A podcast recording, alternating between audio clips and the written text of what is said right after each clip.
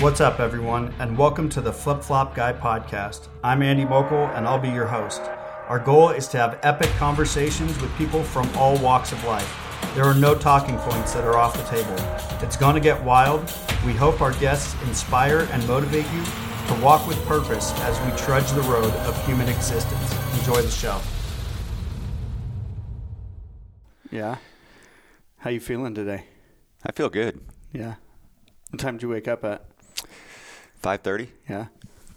It's not a bad time to wake up. No, I was gonna go work out, but that didn't happen. I woke up at 4:30 and I was like, I still got two hours to sleep or whatever. I ended up waking up at 6:30, which was nice, but I ended up making a little coffee, getting a little work done, and starting the day out right. yeah, Nice. ready to go. yeah, right. That's how it always goes. So first, why don't you tell us who you are? I am Scott Volquartsen. Uh, I'm the president and co-owner of Volquartsen Firearms, which is a firearms company where we specialize in all things rimfire. What made you decide to do rimfire? So my dad started the business, and he would do everything: general gunsmithing, refinishing, basically anything that would pay the bills and allow him to be in the gun industry is what he did at the time. But he was also a one-man shop, so there was a limit to what he could do. And as he grew, he finally had to narrow his focus on what he was going to do. And we were talking about that a little bit yesterday on the Yeah. ride in, and you were telling me how your dad would just kind of take in any gun project that anybody had around Yes. the area. Yeah, Uh, he would do everything from repairs to rebluing stuff to, you know, to some point it was anything just to help out local people. Mm-hmm. But then as it grew, you know, because initially it was like a part time job that he was doing, or a hobby, I should say, that he was doing. Then he had a full time job. So when he made that leap from going from being employed elsewhere into working for himself, I think like a lot of people, he had that fear that it wasn't going to work out, or so he took on every job he could. But as he grew and started having some success, he finally decided he's like, okay, I, I, got to narrow my focus, otherwise I'm going to go crazy. So this is way too much work right now. I need to slow this down a little bit. I mean, and he was working or day and take night. on an employee, which Yes. So the only employees that he would take on would be like my grandfather, eventually my mom, family members. family members. He wasn't going to hire anybody outside the family. And I mean, he was so much in control of what was going on. If he left for an afternoon, we all left. He, There- he didn't. He, he was not letting anyone work. No, there was no, there was none of us that was going to screw anything up while Yeah. he was gone. The oversight needed to be there. Yeah. so as he started doing that, like in the early 90s, he looked, you know, there was already some people building really cool 1911s and ARs and all that. 1911 is one of my favorite handgun platforms Yeah. on the face of the earth. And it was it was his too at the time, but he's like, there's so much competition in there. Mm-hmm. He said the one thing though that it seems like everybody that shoots, regardless of what they shoot, they all have 22s. Yeah. and nobody at the time, outside of maybe Jim Clark down in Louisiana, was really doing anything with like 22s and in particular the Ruger 1022 and at the time Mark 1 and Mark 2. So he decided to make that kind of his baby. And and even as we've grown, we've always said, okay, at some point that market's going to be saturated. And then we'll expand because we have a lot of other ideas we want to get to.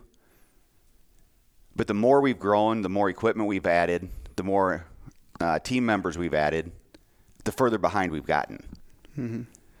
So, in, it doesn't make sense to branch out into other things Now, when really quick, when you say the further behind you've gotten, the more you've focused and concentrated on what your brand, what your flagship products are, and developing those, and that's kept you from continuing growth into other spaces that you wanted to go into. yes, Okay.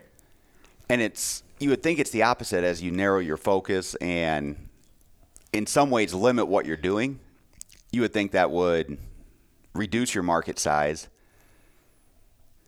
But it's as we focus on just a couple core products, it's done the exact opposite. We've grown exponentially. Well, and something that's always been really interesting to me, and this is going back from a lifetime spent on different ranges and everything, is every time I go to the range, there's always guys with crazy custom rimfire rifles and really nice built out rimfire rifles and I could never understand for the life of me because I'm bringing a 3378 yeah. or a 7 STW or you know a Warbird or something like that and I I just love shooting these like hefty caliber rifles you know and and everything and I'm watching these guys shoot 22s, and I'm like, what, what's the draw to a 22? And we get that a lot. Mm-hmm. But it's interesting because we'll also see a lot of people that'll bring similar to what you bring to the range, mm-hmm. but then they'll switch over to 22 because it's less recoil, it's not as loud, and a lot of times it's much cheaper to shoot. Well, and something that I realized when I shot 1911s a ton, I used to go and do a lot of pistol training courses and you know you'd be in excess of 2500 rounds at the end of the day. And something that i found i would get a kit for my 1911 and i'd put a 22 slide on it. And then i would be able to go to the range uh, just on like a regular range day and i'd go do 250 rounds out of my 22 you know switch out my slide yeah. and then i'd you know do five mags with a 45 and be oh okay you know, and, and what it did for me was increase my trigger time. 100%. And, and increase my talent behind the trigger and my focus. And that was when I started to realize why a lot of people probably like to shoot 22 and shoot rimfire and, and really be able to get that extra trigger time and understanding of what their mind, their body, and their, their fingers are doing with much less recoil. And what we've seen a lot of lately, even, is like people that might be as they get a little bit older or they've had injuries in their shoulder, their wrist, arm, whatever it is, they still love to shoot.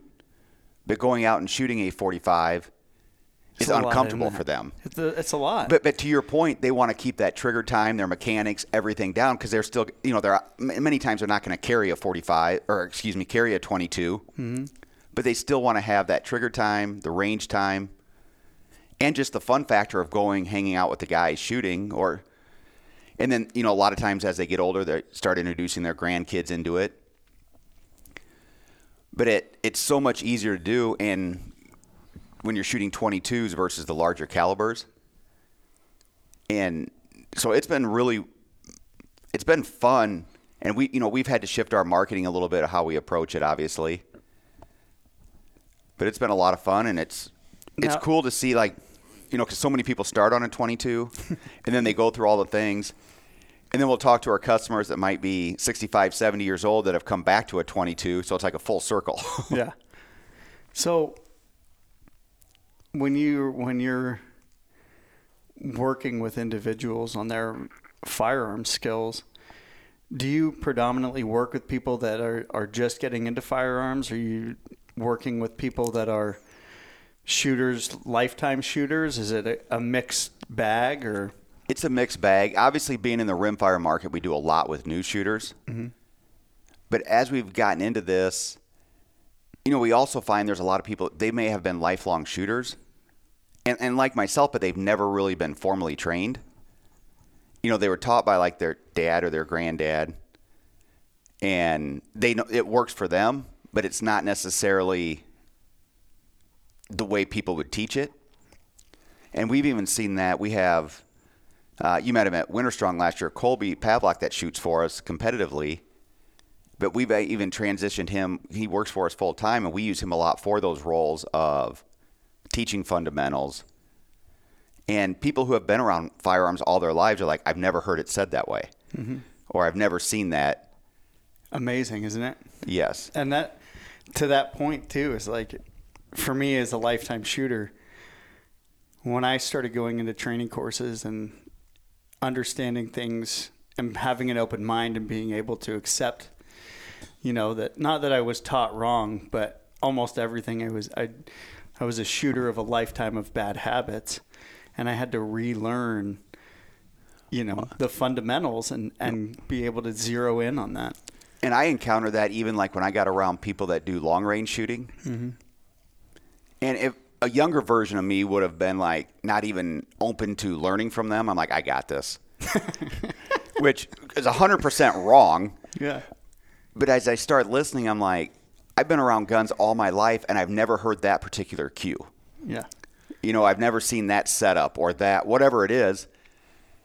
And it was kind of an eye opener. I'm like, maybe I should uh, talk less and listen more. Isn't that weird? Yeah. It's so funny. and I'll even take that back with like with archery stuff.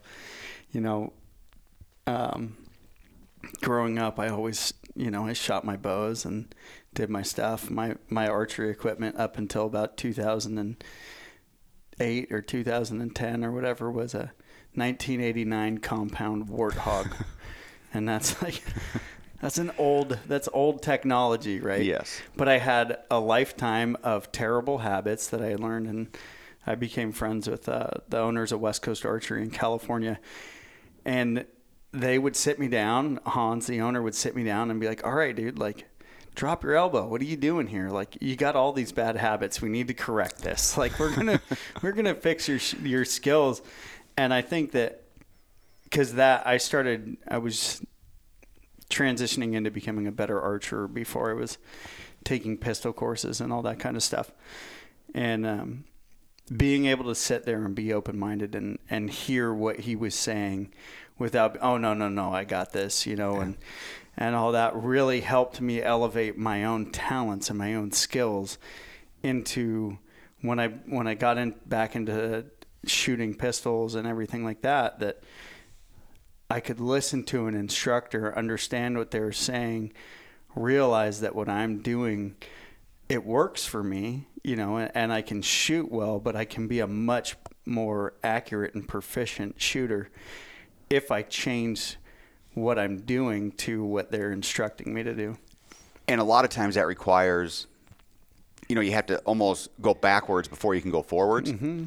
You have to get back And, to and the it's tough. fundamentals. It's tough to do. Yeah. You know, especially like in this. And here comes Colby. yeah. and you know, like in this space, you know, it's a very, I don't know, macho type thing where everybody they like they're very guns, man. Yeah, they're It's guns. It's controlled explosions. they have their pride. They're like, I know, I got this. But if you're willing to get yourself around the right people and admit that you maybe don't know everything, Yeah. you can learn a lot and become a much better shooter. Yeah.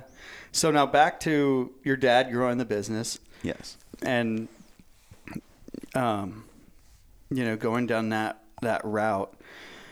At what point did you kind of come in and then really start stepping up to the plate and deciding that this was the career that you wanted for yourself and going to school and doing So- excuse me everything that you needed to do So I would work for dad like when I had time throughout high school.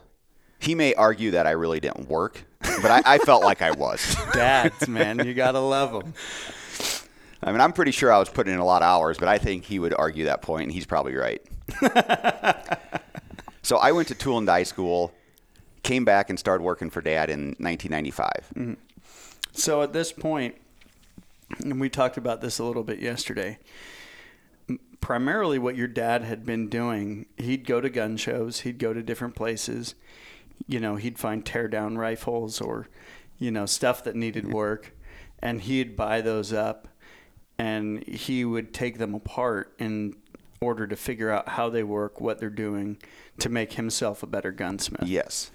You know, like we talked about, there was no YouTube videos for anybody at that time to go back and say, "Oh, I've got this apart. I have no idea how to put it back together."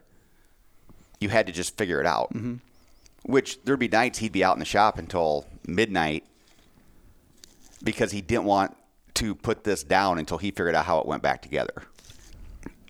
So, and primarily when I came back, almost everything we still had was manual machines.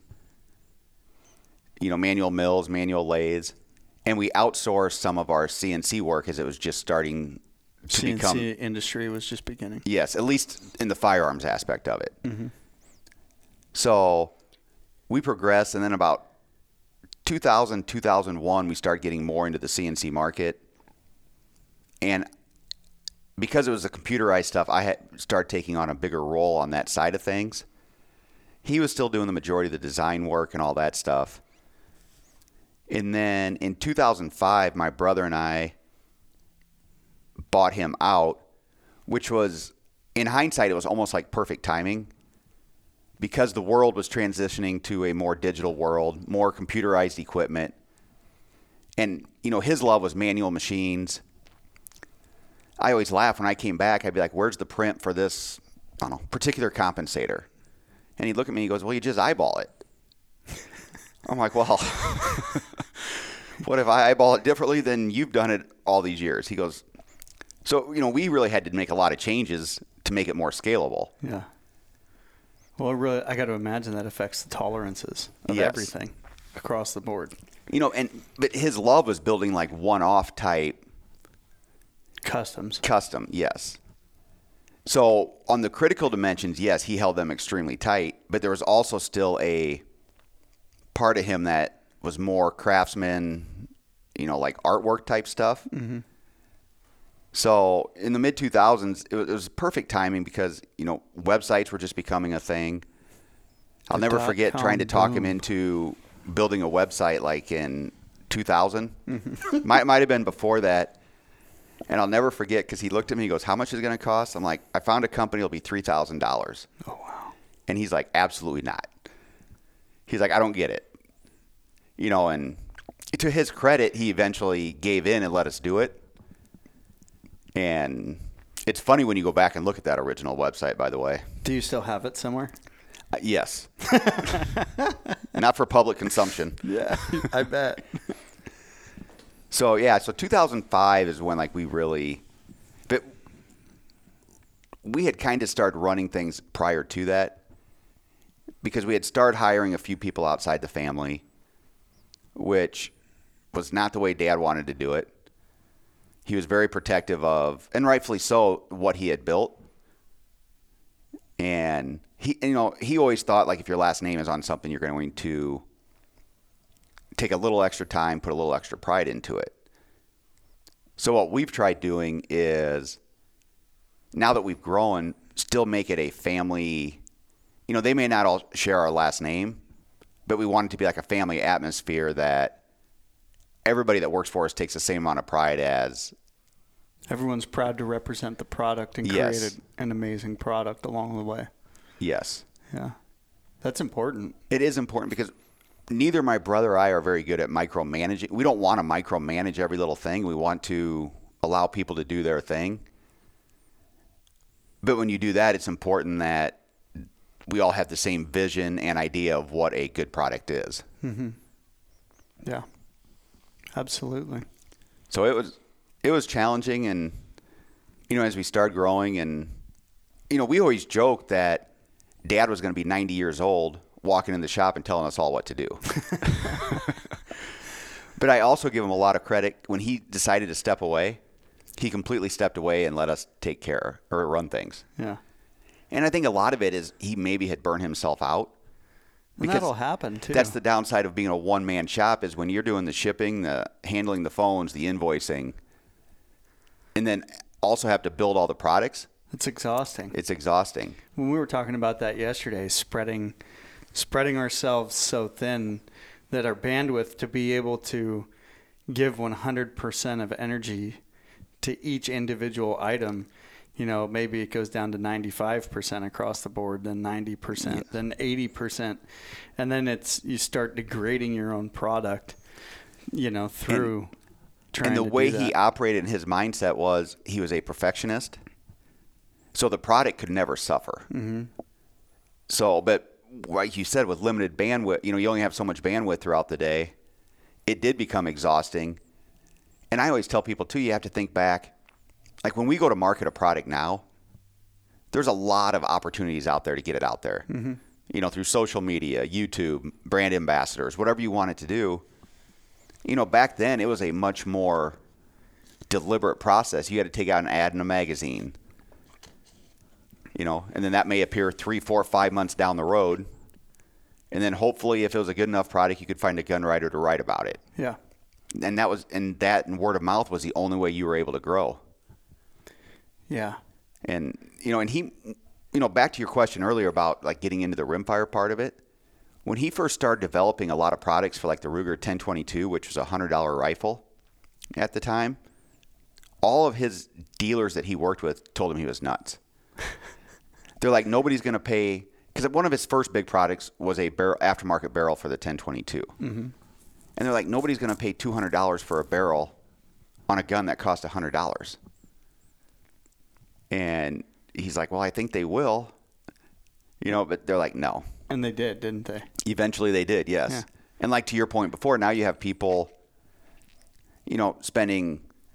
You know, our rifles don't get quite this high, but people like spending on Vudoo rifles, you know, three, four, five thousand dollars for a twenty-two. Mm-hmm. That's so, So- crazy. That's so crazy. and it's you know i kind of laugh with a lot of younger people they don't even remember like there was a time like the 1022 didn't have all the, this entire market mm-hmm. Well, I swear the 1022 didn't even really become increasingly popular until what 10 or 11 years ago. that's probably about right yeah because dad and like i said jim clark in louisiana they started doing stuff in the probably mid 90s for it Yeah. but it never took off to the level that it is now until after that Yeah. Yeah, cuz I mean I remember I want to say it was in 2010 on one of the gun forums I was really active in. That was when I started seeing a major surgence of 10 1022 threads and everything that was going on and people really loving the 1022. you know and a lot of what has helped that market too is the 22 ammo has become much better over the years mm-hmm. it's more capable with different things there's more options so it kind of goes hand in hand with the equipment being better but you have to have if the ammo doesn't keep improving there's obvious limitations Yeah. Yeah, I wonder what sparked, you know, coming out with subsonic and all the different rounds for the rimfire. you know i know some of that came along as the suppressor market boomed mm-hmm. and a lot you know because prior to the the way the suppressors were treated over here you know they've been we, we were working with dealers in the uk long before their you know gun laws went crazy and unfortunately they still are but even at that point you know they're encouraged to have a suppressor Yeah. you know it's not treated like this evil thing Terrible that thing. Well, that we you, see over here yes You know, hate to say it, but thanks, James Bond. Yeah. so as you know, I think as suppressors are becoming much more popular, you know that obviously helps the 22 game. The because you know we offer like a straight pull bolt action that you can take out, and because it's a lock breech, you don't even. I mean, you literally don't hear it when it goes off. It's not like on a 1022 or a semi-auto, you'll hear the uh, hear it through the ejection port, mm-hmm. but when it's locked, you don't hear anything. Yeah. And a lot of people are like, well, what would you need that for? And some of the stuff they miss out on is it's a great training tool because if you have your son or daughter out there and you're teaching them how to shoot, they don't have to have hearing protection on. So you're able to have normal conversations as you teach them. Yeah. I mean, I don't know about most people, but my kids don't listen to me without ear pro on. so you put hearing protection on and they have a reason not to listen to me. Yeah. Yeah, I mean, I wish I when I heavily got back into shooting, I wish that I would have used hearing protection. I was Oh, no, no big deal. We're going to be okay. Now I'm half deaf. Well, and it's funny, like if you ever see us talk to our dad, we got to yell. Yeah. yeah, I mean, I can't hear out of my left ear. My dad can't hear out of his left ear. My grandfather couldn't hear out of his left ear. You know, it was quite the win for all of us. Yes, and I and I'm sure there's a lot of people. Th- I mean, we grew up. If we were going to do a lot of shooting, yes, we'd go put ear pro on. But If you're just going out for a couple, yeah, no big deal. and it was a completely different world back then, though, too. So we weren't as well educated. no, yeah. So when you decided to go to school, and become a machinist, was that all strictly for gun purposes? Yes. So the thought back then was Dad said we could come back and work at the shop. However, we had to have some sort of degree to fall back on In case. in case. A machinist degree, I mean, that's. Well, and it was a twofold degree because one, it helped. It helped him because it filled a void. But like he said, his thought process at that time too was, you always need people. Will always need machinists. Mm-hmm. You always need people that can program the machines. Even as stuff becomes more robotic and more automated, somebody's got to program that stuff. So that was his thought back then. Is this way, you have something to fall back on, No matter what. no matter what. That was thoughtful of him. Yes. you know, and it, you know, it's a whole nother rabbit hole now because it's a different world now. You see so many people, you know, arguing whether or not you need a degree or not. But back then, that was the thing is, Well, they'd been pushing degrees since Yes. the 50s, you know, since clean out of World War II. It was educate, educate, educate. Everyone has to go to college. Everyone needs this. You know what I mean? yeah. And uh, And the other part of that is knowing kind of what I wanted to come back and do. It didn't really make sense to go spend four years at a university racking up student loans, mm-hmm. knowing a lot of that may not apply to what I was going to go do. yeah. Yeah. And in, you know, in hindsight, it's it's funny because as we've evolved and we've learned, you know, there's obviously you learn some stuff in school, but so much of what you learn in business is never found in a textbook. Yeah. It's not a, it, it's, you don't learn 90% of it in school. No. I mean, just general life skills. And what's interesting is for years, I would never really look outside of our industry because I always thought we were, what we did was different. Mm-hmm. It was a family business and a firearms business, so other stuff's not going to apply. But as I got older and I started traveling more and experiencing more other business owners and being open to different ideas, you find out it's all the same. You know, it's a people business. Yeah. You know, like with what you do, it's an experience. It's, you know, yeah, the product is great, but the experience helps that product along. Mm-hmm. So, that, and that's kind of what we've learned and what we've been doing a lot, trying to do more of over the past 5, 10, 15 years is obviously you have to have the product to work with, but it comes down to customer service. How do you treat, how do you treat employees and customers? Yeah. Well, it, also comes down to customer experience with the product. Yes. Right. And you, we were talking about this yesterday. You guys work with someone who took their parents out shooting and, and they shot 22s and they just had the best time of their lives doing it. Yes. You know, and, and that speaks to the product. And that's how, that's what you guys spend all that time developing. Like, of course, you always ensure, you know, the customer when they come in the doors or when you're working with the customer and, and figuring everything out and dealing with the customer. But on the back end, you want their experience with your product to be amazing, which it sounds like that's what gets delivered. Yeah. You know, And that's why we focus a lot, even in our marketing, on just fun. You know, because so much in our industry is politically driven, you know, pro 2A, obviously, self defense, being more capable, you know, all those things, which are all very heavy subjects. Mm-hmm. But a lot of times I feel like it gets lost why people initially got into shooting. Because going to the range is fun. yeah. So we try to portray that more. And, and that's the one thing that 22s allow you to do. You know, you can, like you were referencing the story, they can take their parents out, they can take their kids out. And, you know, it's to me, there's no better stress reliever than going to the range. Mm-hmm. But it becomes so much fun where you have people, you know, like in some ways, if for, the real world gets removed for a while. It does.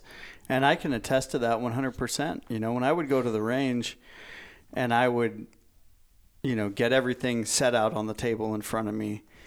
You know, immediately, even before the table's set in front of me, when I sit at my bench or, you know, stand at my bench, however I'm shooting that day, and I'm grabbing my stuff and I start unloading everything, I have my ear protection in and I'm looking at what's in front of me, it instantly I go into almost a meditative state. And I always would try to describe to new shooters uh, when I would take people out to the range or try to explain to people the fulfillment that I was getting from handling firearms and shooting firearms. Um, I've never done it competitively, and I, that just seems like too much of a can of worms for me to want to get into. I thought about three gun, but that's like, ah, it's too much. But um, so I'd get set up and, and even because I'd draw from the holster a lot. And when I would train from the holster, even drawing my holster and coming up and getting on target and then, you know, focus, heartbeat, heartbeat, you know, shoot and get into my entire body's rhythm.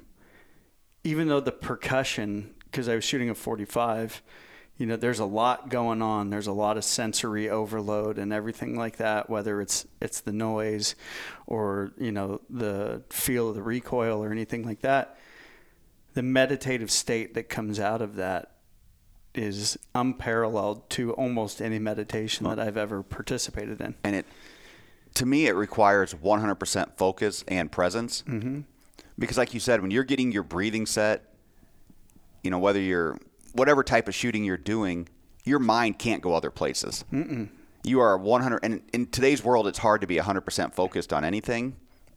But that's the one area that many times that people are 100% focused on what they're doing. Well, and you you have to be because you're handling a loaded you're handling Yes. a loaded firearm. You have to be conscious of where that barrel is, where your finger is, what's happening, what's around you, you know, what's in the peripheral, what's your backstop, what's behind your backstop. There's so much that's encompassed in it.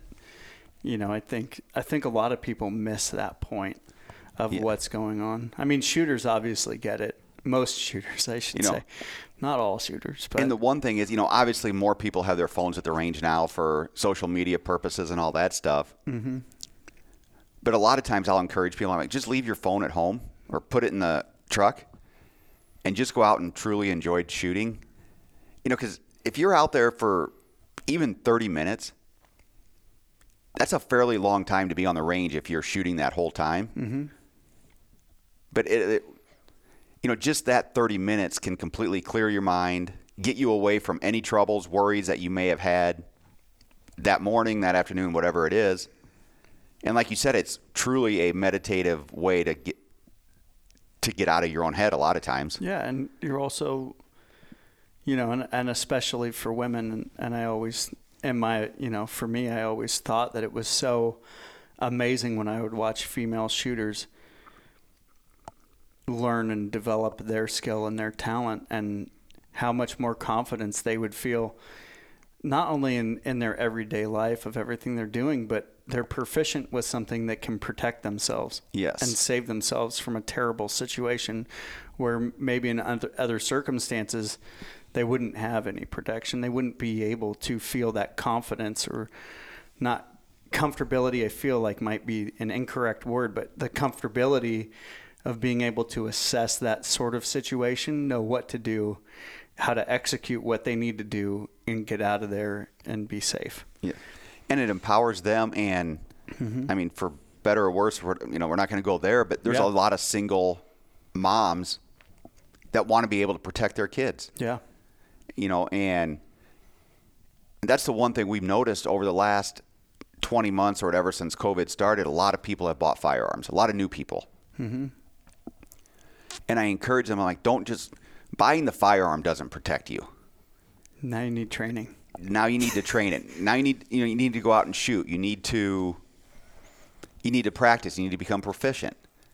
And like you said, then that sense of confidence just naturally shows up because they're like, hey, I can, def- I don't want to have to defend myself, But I can. but I can. I can defend my son or daughter or, And that, I think also that confidence, it's a trickle down effect. It affects every aspect of their life, yes. you know, and it, the other aspects have nothing to do with firearms or protecting themselves. It's just a confidence booster across the board where people, and I think it goes for men as well, you know, and, and especially for men that are new to firearms or learning and understanding firearms, it, it brings a whole new self um, worth, you know, self esteem. Yes. To whatever it is that they offer to the table as far as what their abilities are and what they can do and accomplish in life. You know, and I've even seen that same type thing with a lot of young kids there's certain junior shooters that I, well they're not even juniors anymore, but they got into firearms because their parents were trying to find something that they liked. You know, they, they weren't into the the more popular sports of football, basketball, whatever. Mm-hmm. You know, and quite honestly, the one that I'm thinking of, he was getting into trouble. So he found competitive shooting, and his dad has told me it was like flipping a switch. Mm-hmm all of a sudden confidence built. He, he was discovering something he was good at. And just because back the responsibility of being on a range and all that, his entire life started changing in school. He became more obedient. He became more disciplined. A, more disciplined, a much better student. And he, his dad told me, he goes, initially I would hold it over him. If you get in trouble at school, there's no range time this weekend. You know, you do your part, and I promise you we'll go to the range every Saturday. Mm-hmm. and he said it worked like you can't believe. Yeah. And, and it, he what? became an excellent competitive shooter. And I, th- I haven't talked to him in a couple, uh, in a little while now, but I think he's still in it. You know, but it goes to, it, there's a much bigger thing than just putting rounds down range. Yeah. I agree. And, you know, and to follow up just quickly on that yeah, point, go for it. I always comment and talk to people. I'm like, if you take a new shooter to the range, the first time they hit their target that they're aiming for, watch their face. A smile breaks out like you can't believe every single time. Mm-hmm. it, it's almost like a sense of you know empowerment. It is, and it's even more so. I've seen it when you get an adult that has never shot. Mm-hmm. You know, and obviously there's a lot of things to take. You know, and I feel like sometimes we try to push people too fast in our industry oh, you want to go to the range? Okay, let's make you shoot everything. Which is where our 22s come in. And I, this is any 22, not just ours, but, you know, there's not a lot of recoil. And it's a great way to introduce somebody like that that may have been fearful or afraid of shooting. And then once they do that, they're like, okay, what's next? I want to do something a larger caliber. And I want to graduate. And that confidence just builds. Yeah. And it's fun to watch. Yeah. Well, it's something that I like that you brought up with um, the kid that you were talking about, and it kind of redirected his whole life. And what I've found also with firearms is that when you're getting into firearms, and I think it's almost not no matter what age, but when you're at a comprehensible age of what it means when you do something bad that can take away your privileges for the rest of your life you know i think that that's extremely helpful because then you start understanding like i love this. This is so much fun. And if if i do you know something like this that maybe was the bad road they were planning on going down myself included in that you know if i if i do anything like this and I, I go to prison or I go to jail or I you know catch a case or anything like that, this eliminates all these activities and everything that comes along with these activities from my yes. life for the rest of my life. And there's very little chance of getting that back. Yeah. And that I think is a huge push in the in the correct direction for people to want to hold on to their rights and want to hold on to their privileges. Well, and even for me, when I was, you know, young and dumb, which some people still argue I'm not young anymore, but I might still be the other. It happens. you know, there always in the back of my mind was, I have to be careful because, you know, it's my name on the manufacturer's license, the firearms license. You know, it's it's not just my gun rights that would be taken away it's my entire livelihood Yeah, it's your industry, it's your business. And as we've grown, now we have families that support or Yeah. families that depend on you. Yeah, because in some cases we have husband and wife that work for us, Mm-hmm. so their entire livelihood, you know, comes from our company. You know, their kids. You know, so there's a lot of responsibility there that you know you ha- you have to be careful when you're making some of those decisions. Like, yes, I realize it's probably not going to be an issue, but no, I'm not going down that road. I can't take that chance. Yeah. And I think exactly what you were saying with young kids or when they're going through that, Through adolescence. yeah, I mean, and I'll say this like when I go to a lot of competitive matches and talk to a lot of the young kids, they're some of the most respectful kids that age that you'll encounter. And I think a lot of it comes from the discipline that they've had to show on the range to get to where they're at. Mm-hmm. You know, they can't. Yes, I mean, young kids are going to horse around and do all that. But when it's time to you know, when the guns come out, you know, they're acting like we have 11, 12 year olds that are acting like adults or much older than they really are. Yeah. You know, there was, we were just at a match last month and there was a, I want to say an 11 year old and a 13 year old girl that were there that just watching them carry themselves and watching the way they handled their firearms on, um, on each stage, you would have guessed they were like 25 years old. Really? Yeah. How cool. How cool is that?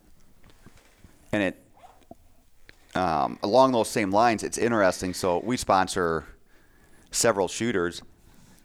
And a lot of them do this. This isn't just our team but they'll go up and after each stage you know they're thanking the ros you know shaking their hand giving them a thank you. And at the end of the match they came up to me. They're like just so you know you have the most respectful shooters of anybody we've seen. And i'm like that's no credit to me. I'm like that's those kids and their parents. Because we don't ha- it's not like we tell them to do that Yeah. We're not their parents. yeah, we're not their parents, you know, but that's just who they've become. Yeah. And I went, made sure and told each one of our shooters, I'm like, this is what people think of you guys. I'm like, you know, they gave me the credit, but I'm like, I'm not the one that deserves any of it. Yeah. You go tell your parents thank you, you know, and be proud of yourselves for doing that at each match. Yeah. And if that's not a family business, I don't know what to tell you Yeah. you know, so I mean, as far as carrying the legacy of what your father built, Yeah, and that's that's what we try to do is keep it. Like I said, even though we've grown outside the family, mm-hmm. we still try to keep it as a family, which is, you know, you'll see later when we get together.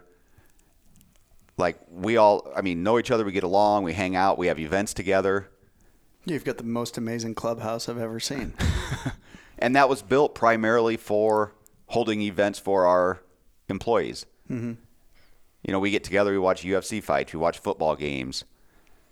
You know, we'll we have golf outings together. We'll do all sorts of things, and it's the thing that we found is when we built when we bought our second location. You you we lost some of that camaraderie that we had from everybody getting together all the time Mm-hmm. because now we're in two locations, and some of the people don't see each other other than when we have events. So we're like, in order to keep that family atmosphere, we got to find a way to get them together more than at like a Christmas party every year. Mm-hmm. So we we'll try to do something at least once a month, if not more often. Even more so as we're getting in, in like the holiday time, we'll try to do more events just to get them together and hang out and do everything but talk business. yeah. Have more to it. Yes. And there's so much to be said for that. You know, I mean, I I worked at a place for quite a while, and there was no sense of community inside the workplace whatsoever, and that really, I think, affects the quality of the product, the quality of care that goes into everything that's going out the door, and uh, mentality of the employees. And that was something we had to focus on because there was a time that we didn't focus on that. And as we grew, we lost some of that. And it was hard to get it back. You know, momentum's a funny thing that when you lose it, it will all of a sudden, um, it, it's tough to get it back. Yeah. Yeah. So- Absolutely, it is. So Should we we- pause for a second? Yeah, just one second. Yeah, go for it.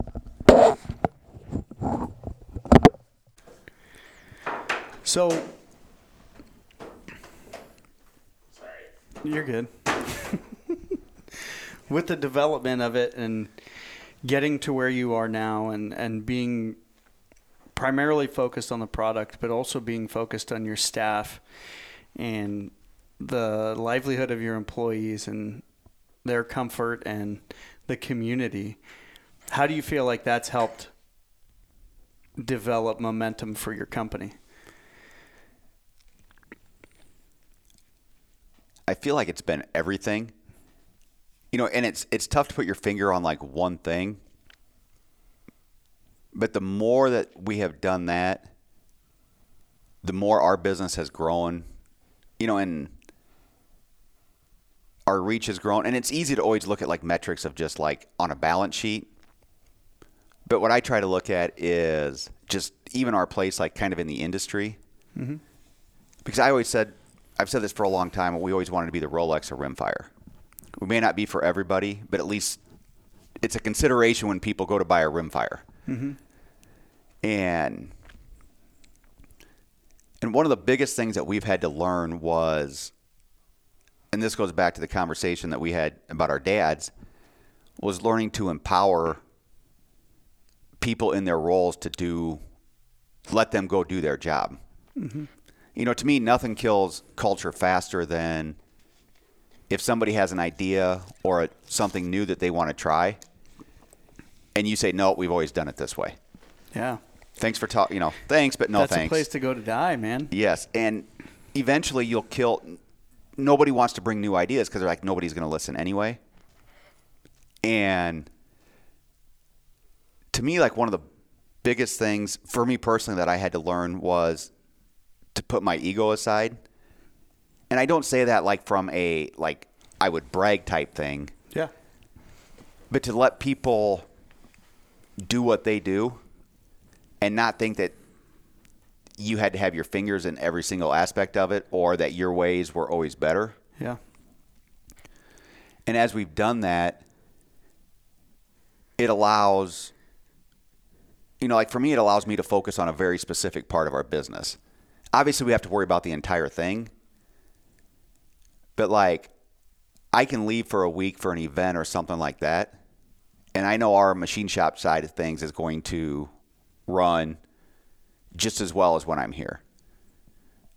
I know that our, you know, our staff that's on the phone is going to treat customers just as if we were here directing them. Mm-hmm. And to me, that's a very big thing because, you know, I don't want to, I don't want to burn out the way, you know, because, let me back up because obviously being a business owner, you're still always involved. Even when you're on vacation, you're never on vacation. Or mm-hmm. even if you're at an event, you're always You're still in it. you're still in it. But when I get to do the parts of it that I love, it does it doesn't feel like work a lot of times. Yeah. There, there's obviously still days that I have to do stuff that I don't like to do. But then there's more of those days where you know, I'm out getting to promote our product, proud of what we've done. And it really like re-energizes. You know, like I told my wife the other day, I said, I'm having more fun doing what I do now than I ever have. and and I've been doing this now for, you know, 25 years. But I think a lot of that goes to getting to work with the people that I get to work with every day. Yeah. You know, it's not it takes a lot of the stress out of making sure everything is being done. And it allows, like in my role, it allows us to grow our business versus constantly being reactive to problems and issues that come up. You brought up a really good point a minute ago that was about you know being able to step back and step out of the way and let people do what they do and and allowing them to shine as employees and um, my experience in that has been you know, I worked for a company for a long time, and I brought them a lot of very profitable, profitable ideas. And um, what ended up burning me out in that company, you know, as upper management for myself, I was upper management, and obviously dealing with the two uh, people that were above me. It got to a point where no matter how good of an idea or or anything that I brought to the table, oh no, we don't do that. Oh no, we can't do that. You know, and that burnt me out. Burnt me out overnight. Yeah. And being able to recognize that yourself as an employer and you know, maybe having had experience with that and, and learning and understanding that and then recognize it and figure out a solution for it and take action to get around that has has probably helped your company immensely. Yes, it has. And you know, and I've learned this from you know, we, we live in an amazing time where we can listen to podcasts of super successful people mm-hmm. that have made all these mistakes. And we get to listen to them and like one of the things that I have learned is you know, yes, obviously money that people make is important to their livelihood. Mm-hmm. But you'll hear a lot of these people say that after a certain point of money, that's not what keeps employees at jobs. It's having their ideas heard, feeling like they are part important. of a team and important and not just a that they're not just being manipulated for the owner's profits. Successful growth. Correct. Yeah. Yeah, I agree with that completely. And you know, as, when you start to look at things that way, and you you know you realize that when your team succeeds, your your company can't do anything but succeed. You know, it's I, I don't see how it could happen any other way. That if you know. Well, and that goes to what we were talking about yesterday: is people building each other up and the yes. growth collectively. You know, and how important that growth is and what you're talking about is a complete testament to that you know and and when your team succeeds you succeed and you recognize that as an employer and a business owner and uh, that's tremendous because yeah. not a lot of people are willing to step back from their own pride and their own ego and allow that to actually happen i had a coach that i worked with for a while break it down very simply to what you're saying he's like you know, if you have a house right now and you tear down your neighbor's house, your house isn't any bigger. He's like, there's no benefit. he that. said, there's no benefit to that. He goes, and not only that, you just destroyed the real estate in your neighborhood. He's like, just think about when you're around people, how that works. Mm-hmm. Tearing them down, you know, keeping them from growing doesn't make you any better. So he's like, if you can bring them up, obviously it just brings the value of you up as well. Mm-hmm. And that's like probably one of the biggest things that I've had to learn is that part of it. The you know, because for so long I was so so involved in like the nuts and bolts of the business of the machining side and being that as we've been able to grow, it's allowed me to step away and make some of those realizations and and we have a long ways to go, and I have a long ways to go. But yeah, there's always a long ways to go. yes, but, but made a lot of. I feel like we've made a lot of progress in the last 20 years. Yeah. You know, but I, I would like to think that 20 years from now, it'll be we'll look back on this time. This time, be like, what were we thinking? We were we, we had so much to so learn. Much to yeah. You know, it's nonstop. But that's the part that is fun is constantly evolving and learning and you know and something we've been doing a lot of too is you know it allows us to go out and do events like with people that are maybe not industry insiders mm-hmm. but bring them into our world and then we get immersed into their world you know kind of like you're talking about bringing up you know helping everybody out you know we've done it you know we're friendly with you know like Montana Montana Knife Company Sorinex mm-hmm you know, where on the outside looking in, there's no correlation to those businesses. But when you get together and you all start working together at events, It's a wild ass it's a time. it's a wild ass time, and and it's crazy how everything can just foster from like one certain event. You know, relationships, friends, you know, business. It, it all goes hand in hand. yeah. Completely. Yeah. It really does. It really does, man. There was a story you told me earlier this morning about growth inside your company and machinist and employee. Do you want to go into that story at all about um, the guy who had some codes? Oh yeah. And I, I just I want to reflect on that because Yeah. I feel like that was a, a teachable moment for you where you took it in stride and it was a teachable moment for you. You took it as a teachable moment instead of not taking it as a teachable Yeah. moment. So what it was is prior to I believe it was 2008, I was doing all of our programming and machine work, and we hired a young kid to come in who he came with a lot of credentials. His you know instructor from Tool and Die School said he was one of the best kids he had through, and he would have certain ideas on how we could do things that he thought would speed them up. And I said, well, yeah, that's great, but let's just keep doing it this way which was because that's the way I had programmed it. And in order for us to go to his way, I have to say that my way wasn't as good. Mm-hmm. so I fought it for a while. Even when he proved to me that it would be almost twice as fast, my instinct was, well, that's great, but let's just keep doing it my way. It's easier. And finally, I gave in and he started doing things his way. And I'm like, I sat back. I'm like, why on earth would I have ever fought that in the first place? Mm-hmm. And that was probably like that first real teaching moment of sometimes you just have to get out of the way and let people do what they do well. And, you know, 13 years later, he's still working here. He runs our machine shop. Pretty much the, he is the head man out there, I shouldn't say pretty much. And, you know, he does things and has ideas that I look at. I'm like, I would have never thought about doing it that way. And, and it's funny, you know, there's something interesting on that too. He's evolved where he went through the phase of wanting to do it his way.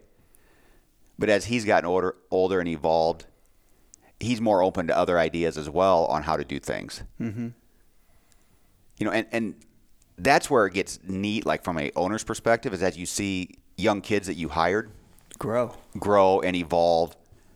You know, obviously in their Mature. role, but just as people. Yeah. Mature. Yes. That's so rad, man. That's so cool. So we were taught. You mentioned shows and going to shows, and this year you're doing something a little bit different than you have ever done Yes. in 26 years. for me personally, it's been 26 years, but we started going um, to the Shot Show in 1991, and we've gone every Mm-hmm. That's a long time. We've gone every year except we missed 1999 because we had a shop fire that burned us to the ground, and Oh, we, we were still recovering. It was the the fire had been a year prior, but like after we rebuilt and got back up to speed, it was a lot of burnout, a lot of we need to focus on our products and even though we were back operational, we were not back. We need up- to uh, get some traction first. Yes. It was more important to stay in the shop than it was to go to the SHOT Show. So outside of that year and last year because of COVID when they canceled the show, we've been there every year since 91. And this year they did a new booth selection. So everybody's going to have new booths, new spots. And initially we were very excited about that because we're like, everybody's going to be ready to go. Everybody's going to be back. But then as we got closer and the state of Nevada has a mask mandate in place yet, and they start bringing out real numbers. They've talked about a reduced attendance of at least 20%. That's I, big. I feel like it'll be They're higher than that. that. For sure, they're Yeah, because lowballing that. that's the show putting that out. So Mm-hmm. I would guess it's going to be closer to 30 to 40% reduced attendance. And so we are going to go as a 10 because I still like seeing everybody that'll be there. Mm-hmm. A lot of times it's that only time of year we get to see them. So we're still going to go on a 10, but it finally came down to just a diminishing return on the amount of money that the show takes. Not not just financially, but just time resources. Mm-hmm.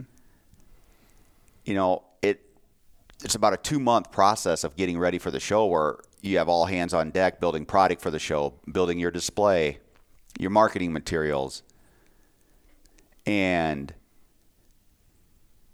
the more we talk about it is it used to be a mainly just a buying show, but even that part of it's evolved into other things now.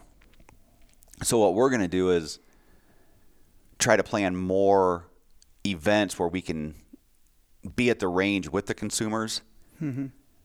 Because ultimately for us, our best our best advertising is when we let people try our product. And so the more we can get to the range and the more we can get word of mouth advertising going, we feel the better off we are. So it's it'll be interesting and I you know like I said I still don't know if we made the right decision.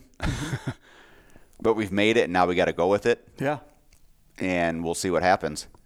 Yeah, well and I think you brought up a good point and taking that capital and reinvesting it into interactive events instead of a booth and a show will probably benefit so yes. much more in the long term as because, far as relationship building with customers and clients. Because for those that don't know that are listening, the SHOT Show is industry only. Mm-hmm. So you're only reaching dealers and media. You know, it's not a consumer show where you're interacting with the end consumer. And I feel like a lot of the world has gone more direct to consumer. Mm-hmm. And obviously, in our industry, we cannot do that because firearms have to go through a dealer and through all the the protocols, but I still feel like the end consumer wants to be much more involved with the company. You know, I just talked about this with a friend the other day. When we grew up, we had no idea what company stood for. I mean, we didn't know if Nike was on one side of the aisle or the other. yeah, it didn't matter. It didn't matter. It wasn't an issue. No, nobody talked about it. it, it that that stuff drives me nuts because in the world that I grew up in, you know, in the in the 80s and 90s, less in the 2000s, that whatever side of the aisle or whatever bullshit virtue signaling whatever that didn't matter. No. That was never an issue. Those are personal choices, personal preferences of the individual, and that didn't represent the company. It didn't represent what was going on with the company or where they stood on anything. Companies stay out of it. Sports stayed out of it. You know what I mean? Yes. And and, and it drives me nuts to it, watch this. What's happening for the last 15 or 20 years 15 i'd say more so on it, 15 it does me as well you know and i feel like now consumers they want to get to know because of that they want to get to know the people behind the brand as much as they do the product themselves. Mm-hmm. So we feel it's important to get out and be with the consumers.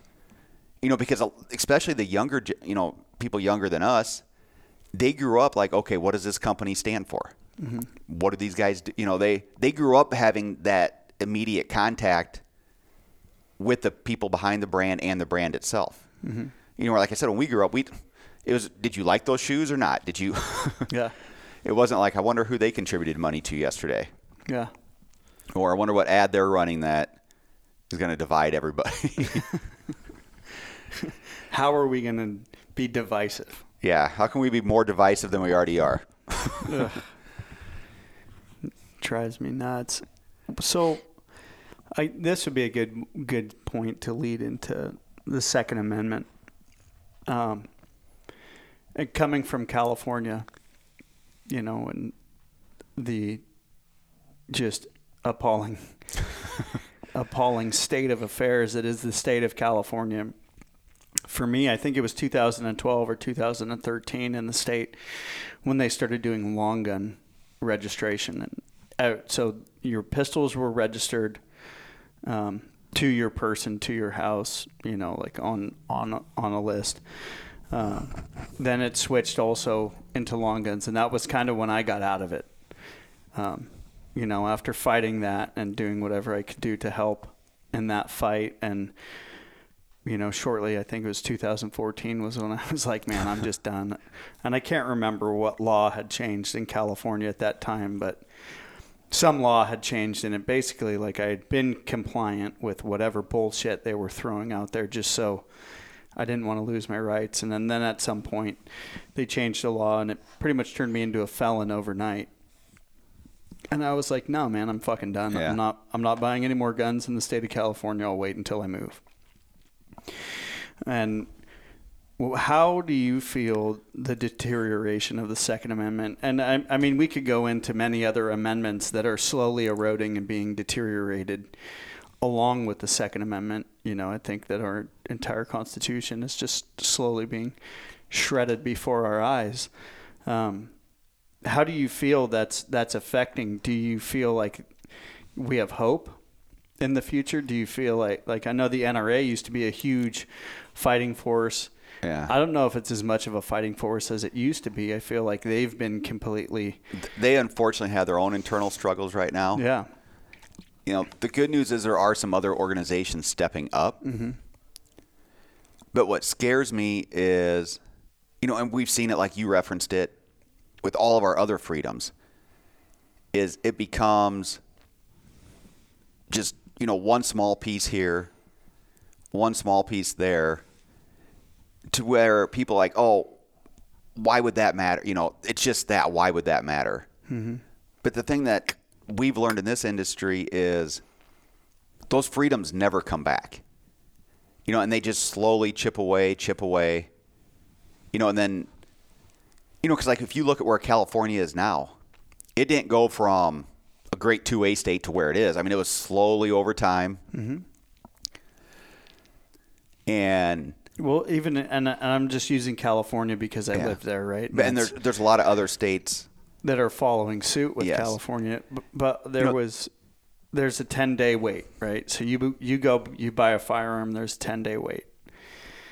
And then I think at I want to demand, and I'm just so off because I've been so out of that circle for so long, um, or just not paid attention to it because it was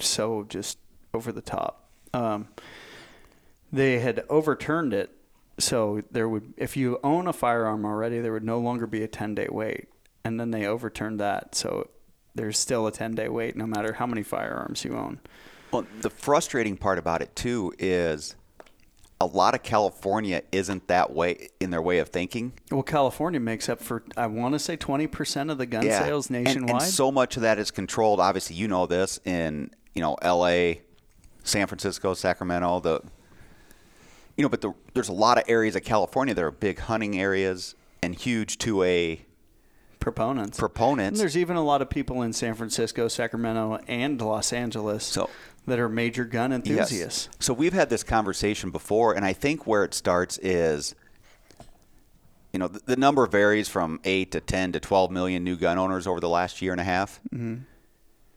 Is to me, we have to become as an industry much more proactive. We spend all of our time defending stuff that makes no sense. You know, you will hear on the news that AR doesn't stand for assault rifle. If we're trying to make a case, though, to the anti gun crowd or even those in the middle, those points don't make sense. They, they, mm-hmm. they don't care that what it stands for. yeah We have to be much better about, you know, the reason, you know, being proactive on, you know, like we talked about before, being able to defend, you know, a woman being able to defend herself, where many times they're obviously not going to be as strong or, you know, as be able to be as physical, you know, as a man could be. So that is their equalizer. Mm-hmm.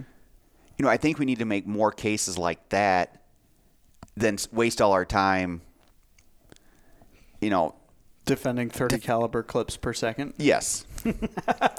you know, because if, if you're anti-gun, you don't care what the actual facts are facts are. doesn't matter You know, the a- anti-gunners a lot of times, you know, we always get on them because they talk about full automatic, you know, fully semi-automatic or whatever they. I can't even repeat what they say half the time. Mm-hmm. But like to the people that we're trying to persuade, they're not interested in the technical terms mm-hmm. like we are like we are. And we spend so much time defending that side of it. You know, like, you know, I'll go back to the whole AR standing for assault rifle. We've been defending that argument for the last 20 years. And all it was was a narrative that the anti gunners put out there. Yeah. And we gave it the credence by having to defend it for 20 years. for 20 years or probably longer. yeah. How much money went into that? Yeah, you know, so and I I, I don't ha obviously have all the answers, but we need to be much Yeah. more proactive than I feel like we are always reactive defending their talking points. Mm-hmm. I agree. And I think a lot of that is maybe as an industry we have to be more open. You know, and we see this a lot where people are like, "Well, I'd like to shoot, but I don't know about this type of firearm." And a lot of us will be like, "Well, then get out. You don't belong, you know, in our industry." And I'm like, we need to be much better about Inclusive. Inclusive. Inclusivity. you know, and say, okay, then then just go shoot this one, and then ask questions. Why, you know, what is it about This that this takes that you away from that it. takes you away from it? yeah. And then you can, in a very civil manner, be like, well, that you know, that AR-15 is no different than this rifle here, other than the way it looks. One of my favorite things that ever happened, I had a anti-gunner at my house, and we sat down, and, and I have a collection of different calibers of ammunition, and I and I put out a 50 cal, a 3378, a 7 STW, a 300 Win Mag, a 308, a 3030, um, uh, um, what was the other one? It was, I think it was 300 blackout, uh, a 556, a 17 HMR, and a 22. And uh, I said, okay, so we have all these ammo, all this ammunition in front of us, all these cartridges. Here they are. So, and it was right after Sandy Hook Okay. it happened. So I'm going to date back to how long ago this was. And I said, So I want you to tell me which one of these bullets, which one of these cartridges was shot out of the AR, the AR-15 at Sandy Hook, and instantly they grabbed the 50 caliber round and they were like, "This is the one." And I was like, "All right, we're going to discuss this for a second because you're so far off. It was actually the third from the last round. That's one of the smallest rounds, you know." And uh-huh. and then I explained to them the development of that caliber and that it was not developed. Literally, it was not developed to kill. And you know, I gave them a background and a little bit of the history on it, and you know, the ideology behind it when we created it and what we were doing. And they were like, "Wow, I never really realized that."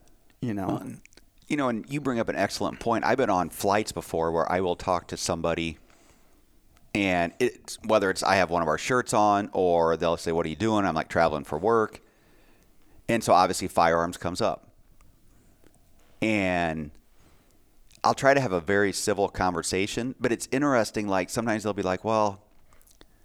You know, I, I guess that's okay, but I just don't understand why people can buy guns off the internet Oh, and, and I'll can't. say, and I'll say, you know, are you open to hearing how that actually works? And I had this one lady who was clearly anti-gun. I said, well, what happens is you place the order, it still has to ship to a licensed dealer. You still have to go into that store, fill out, you know, the par- proper paperwork, and go through all the background checks, all that stuff. Well, and a lot of the problems that we've seen aren't coming out on the dealers' end. They're coming out on the government's end on the systems that they have in place. Whether I I believe it's the NICS system or Yes, NICS, the NICS background system. you know, and and I believe that a lot of the errors, at least from what I remember back when I was really involved, a lot of the errors are, are more so falling on the government's end and their lack of communication on their computer systems. That is a lot of it. And the elephant in the room is the separation of mental health versus the records and and that's a whole nother Can of rabbit worms. can Oh, of yeah. worms and, and I really don't have answers there. you want to battle big pharma today? Yeah. So you know, but there was a stretch where all those, you know, mass killings we had or whatever you want to call them, you know, Aurora, um, you name it, they were all on, you know, certain forms of, you know, Pharmaceuticals, prescription drugs. yeah, antipsychotics, Yeah. yeah, But there's a depressants, all of it. You read You the know, side so- effects of that stuff. It's insane. on the industry side, there's a group, the NSSF. They're the ones that actually put the shot show on. They're not as known as the NRA, but they're more of like a lobbying group for firearms manufacturers. Mm-hmm. They've been advocating for the last ten to twelve years, I think, to fix NICS, which is the um, what you just referenced about trying to fix a lot of these loophole, not loopholes. I'm not even going to use that word because they talk of their computer Yes. system and the algorithms and everything that's going on there. Yes. And say, you know, this is where the you know, problem is that we see it and it's such a hard thing to battle. You know, and take that a step further, the issue that we see now is there's no there's no having a conversation with anybody that disagrees with you anymore in our culture. Yeah, that just doesn't It's- exist. No. I mean, whether it's you know, firearms, you know, Well, there's no civility. there, yeah, there's no civility. You either, you know, you agree with me, and if you don't, you're wrong. yeah, or I just hate you. I'm never going to talk to you again. Mm-hmm. And I've watched families get destroyed because of that. Yeah, It's terrifying. You know, and yeah, it, it's it's tough as I try to explain it to my kids that, you know, this isn't the way we grew up.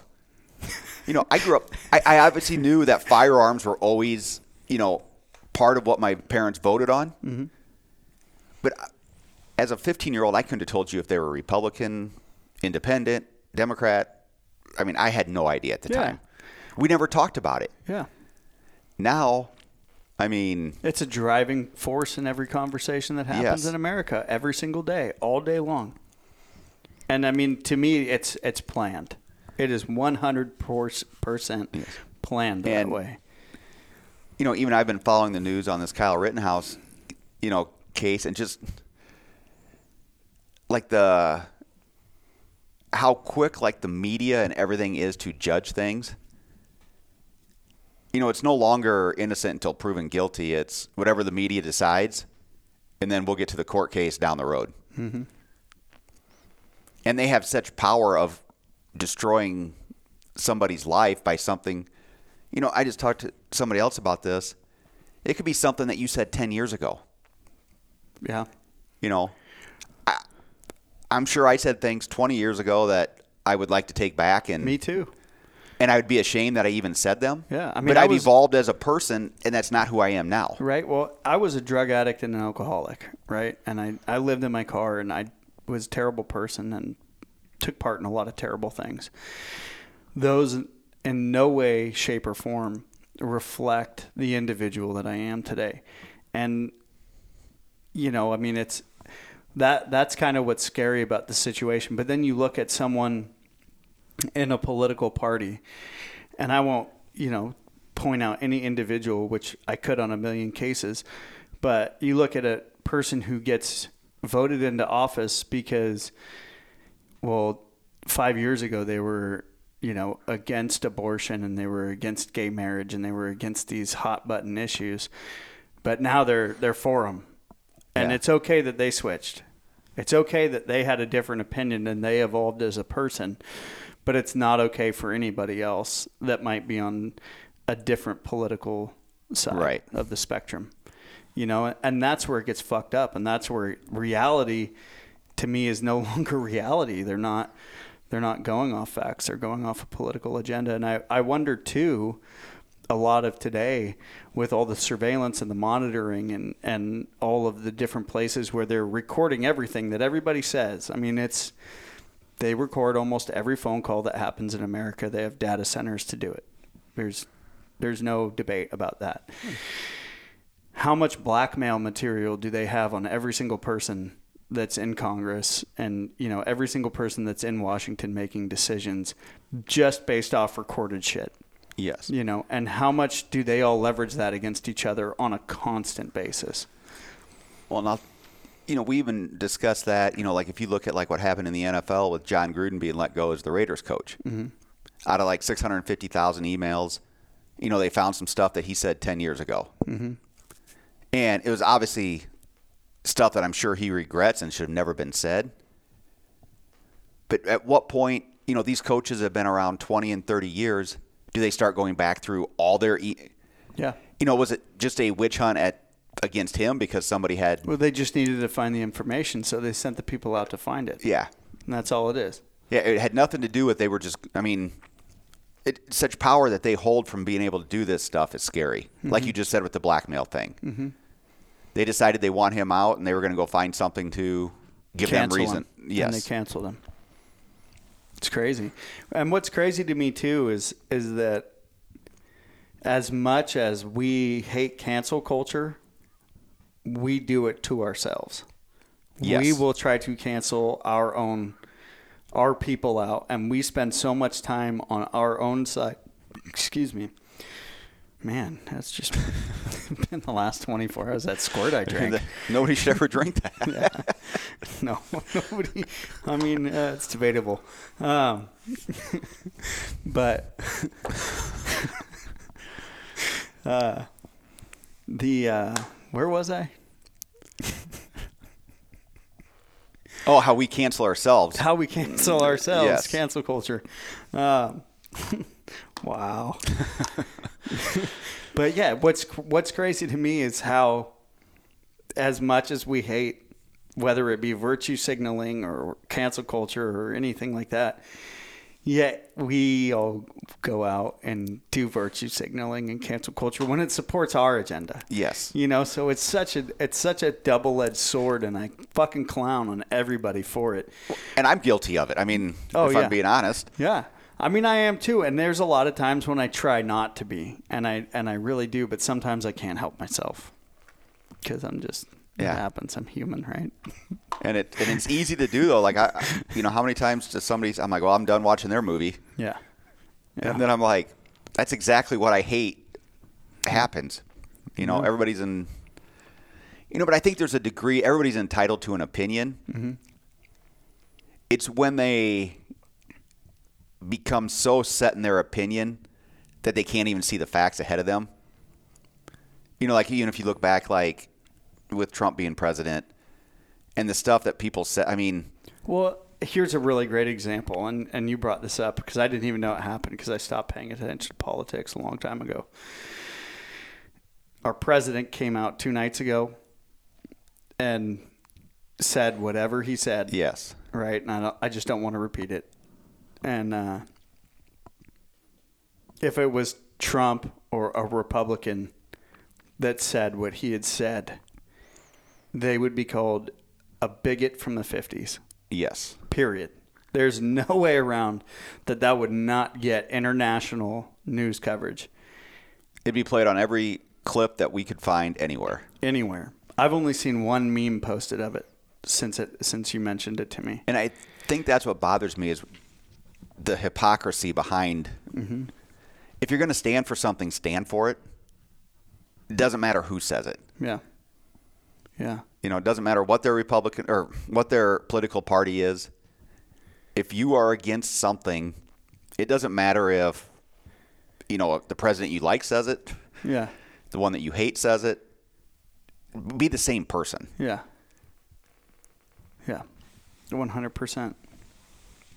100%. Well, are you excited for tonight? I'm excited for tonight. I'm excited. Yeah.